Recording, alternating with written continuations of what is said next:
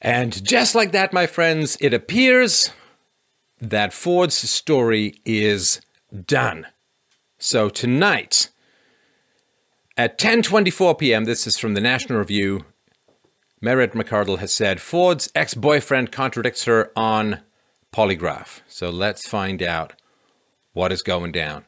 And we get to the letter, we get to what it all means. Very powerful stuff, massively going to affect the midterms, you name it.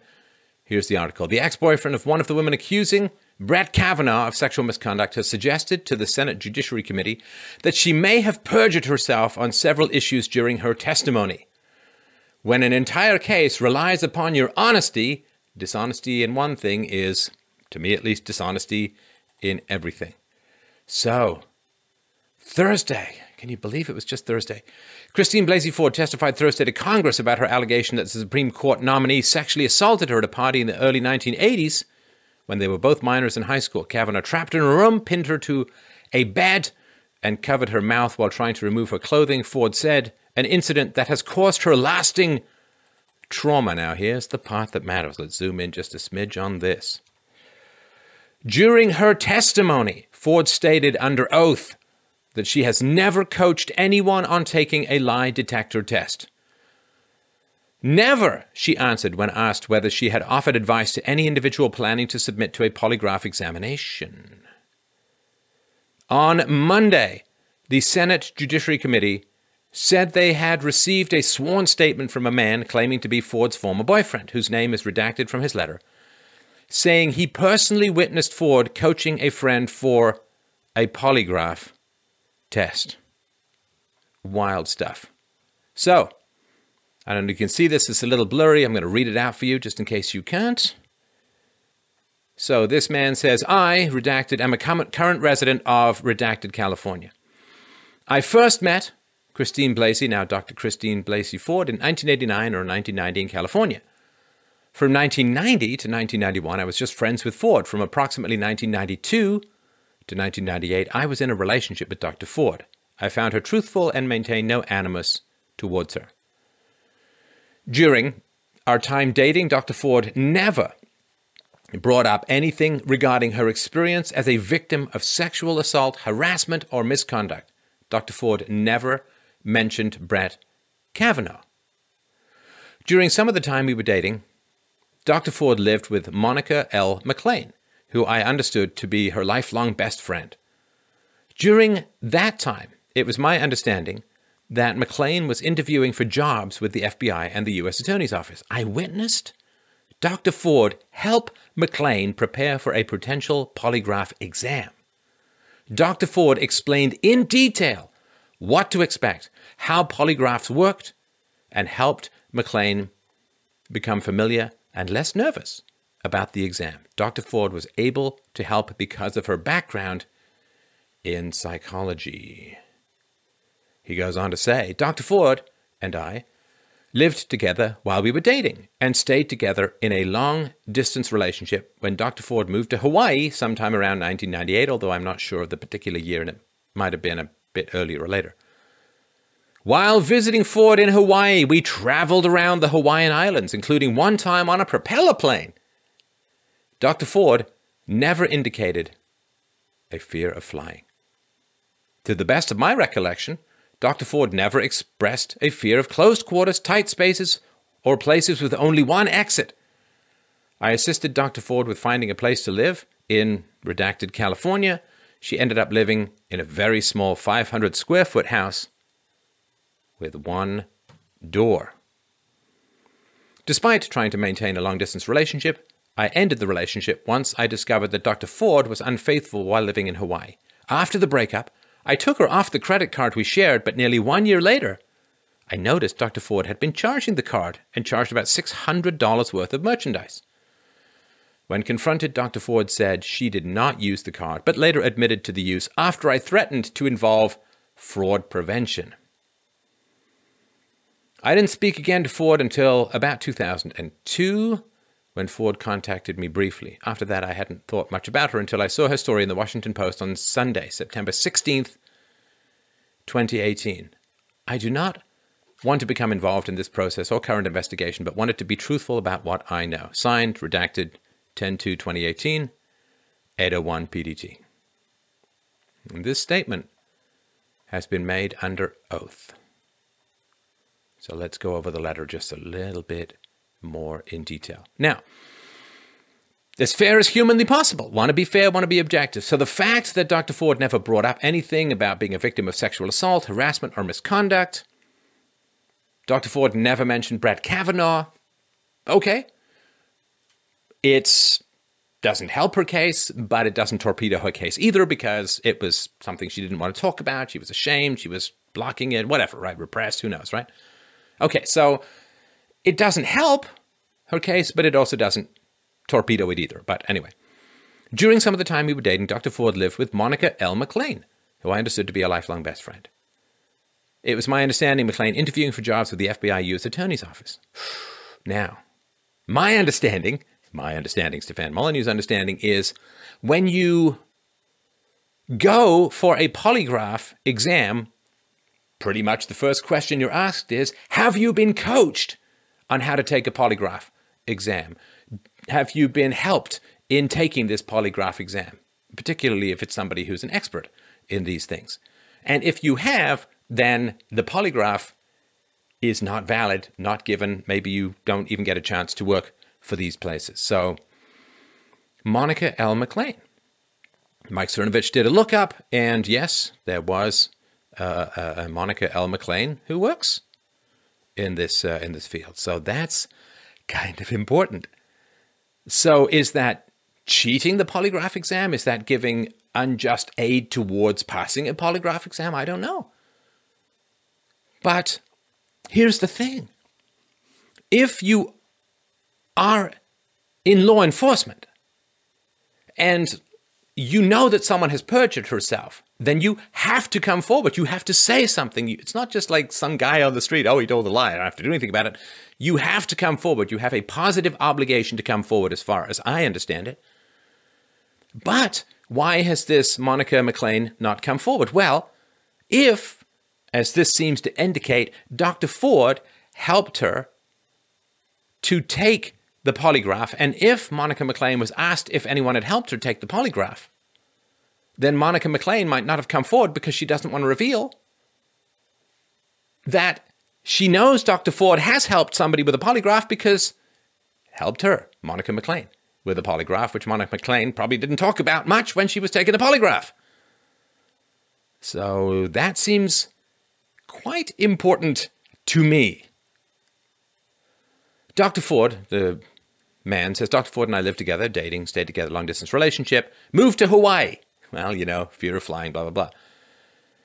So this next part is important. Visiting Ford in Hawaii, they traveled around the Hawaiian Islands one time in a propeller plane. Now, I've taken some propeller planes. They're small, they're loud. Like if you have a fear of flying, other than being strapped to the gonads of Superman while he flies through a hurricane, you probably the last place you want to be is on a propeller plane.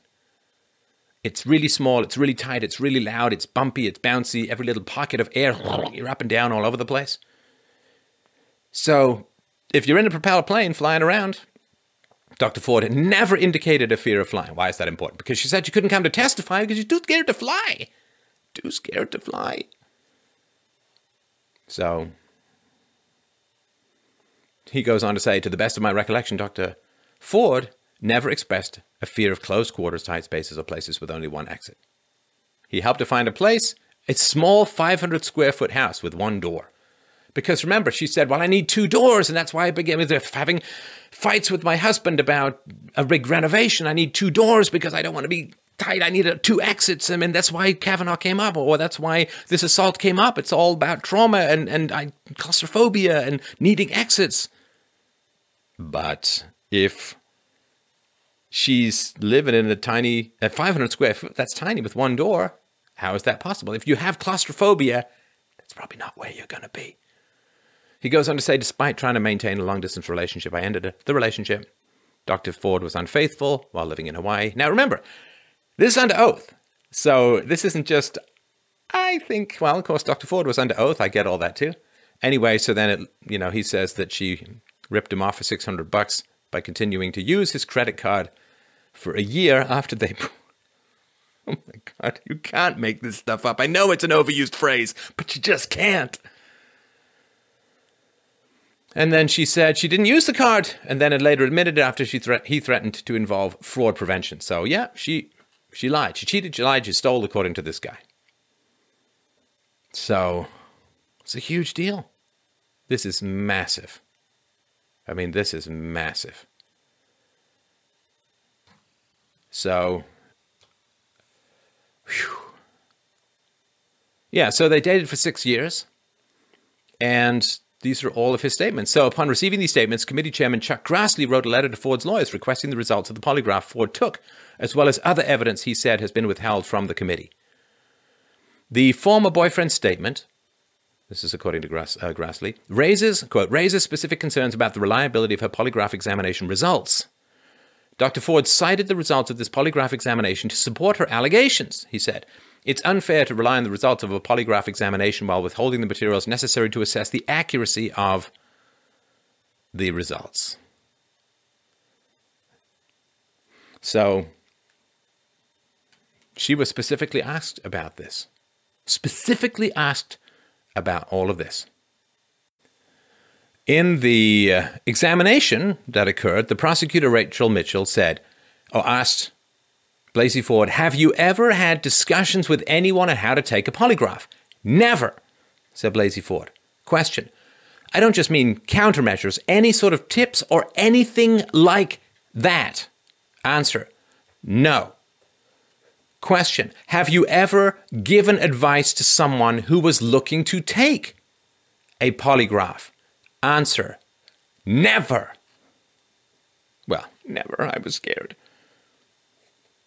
So you could say, well, she didn't coach her on how to beat it or anything like that, but the question is very clear. Have you ever given advice to someone who was looking to take a polygraph? The answer, never. Very confidently. That is astonishing. So, this Monica McLean, there was a Monica McLean at the SDNY office in 2008. And if this is the same person, then Ford's ex boyfriend is claiming that Blasey Ford coached her on what polygraphs are, how they work. I don't know if she coached her on how to pass or who knows, right? But that contradicts sworn testimony. Sworn testimony. Have you ever given advice to someone who was looking to take a polygraph? How polygraphs work, what you can expect, this is all advice.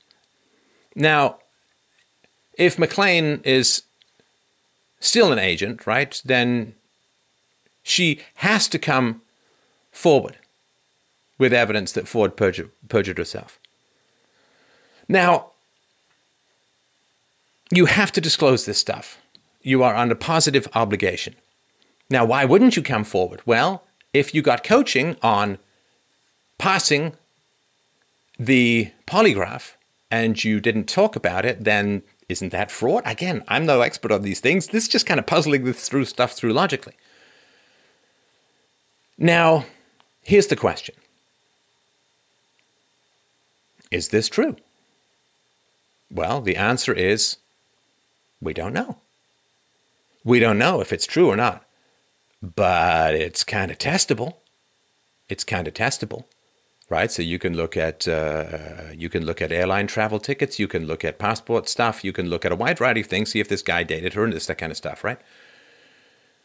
You can try and find this uh, this uh, woman, Monica McLean. You can ask her about what happened. You can, you know, put her under oath. You can find out this kind of stuff. I got to tell you why I'm leaning towards thinking this is probably true, because this guy is naming someone who was trying to get into the FBI. And so that's kind of testable. And if you're naming someone who got some kind of advice or coaching on a polygraph who's now in the FBI, if you're wrong, you're kind of accusing someone of something pretty bad, right? I mean, potentially.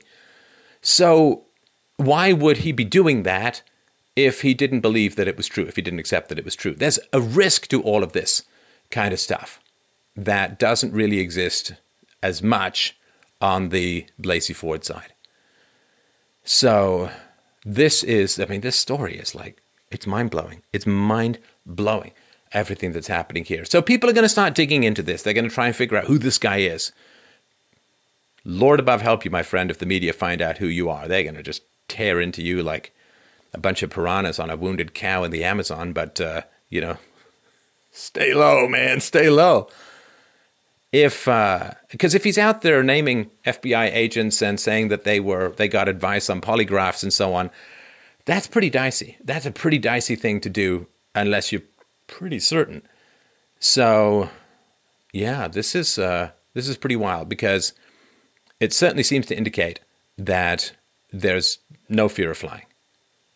It has does indicate a past pattern of deceptive behavior if uh, he's right about her cheating on him and lying to him and stealing uh, from him through his credit card and lying about that as well. I mean, that's kind of a pattern of behavior. And if she is willing to help someone with a polygraph, to give advice on a polygraph when that person is not supposed to get advice on polygraphs, that seems kind of significant. That seems like uh, not, if it's true, it's not the very highest attainment of potential professional standards that I can possibly imagine. Let's just let's just put it that way.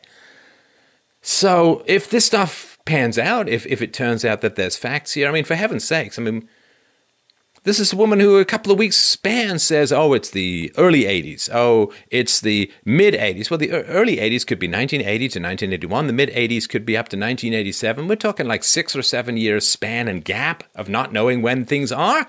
That seems important. The fact that she's not turned over one of the key pieces of evidence, which is a therapist notes, the fact that she hasn't turned those over, despite the fact that the therapist notes, well, probably because of the fact that the therapist notes contradict what she has said, is terrible. Absolutely terrible. If this stuff pans out, if I had to put money on it, I think it probably will. But if this stuff pans out to a large degree, the story is done. Now, if this story is done, y'all got to look in the mirror. Oh, everyone is out there chanting, you believe the victim, believe the victim. Y'all got to look in a mirror and figure out why you're susceptible to this kind of stuff so regularly. Because if this stuff pans out, you're wrong. And you're catastrophically wrong. You're like destroy someone's life wrong. You're like destroy someone's career. You know, dozens of people at Harvard Law filed Title IX to make sure that this guy couldn't come back in and teach, which he loves to do. His children, his 10 year old daughter, praying for Blasey Ford have to explain all of this to your children. If you're wrong, you're horribly, viciously, family, career, and life destroying wrong. And if we are going to continue to have any kind of civilization, we'd better figure out why we keep getting things so wrong so often.